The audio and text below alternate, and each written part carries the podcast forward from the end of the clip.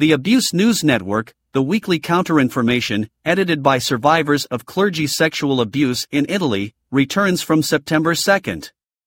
A weekly of Italian news on pedophilia in the clerical environment.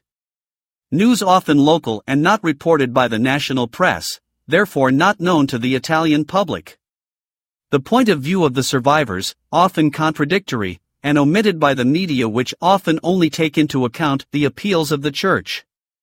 A technologically revolutionary TG not only for the subject. We are the first TG in the world on the subject. But the novelty. It will be the artificial intelligence of AI to animate the original faces of victims and journalists who publish on the website of the network. An Italian project of social information, low cost but absolutely authoritative, which it is hoped will be replicated in other countries. But not only. In-depth sections. Legal news. Advice to victims.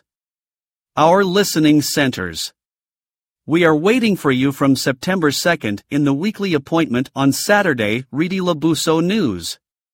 Organized by the Permanent Observatory of the Abuse Network.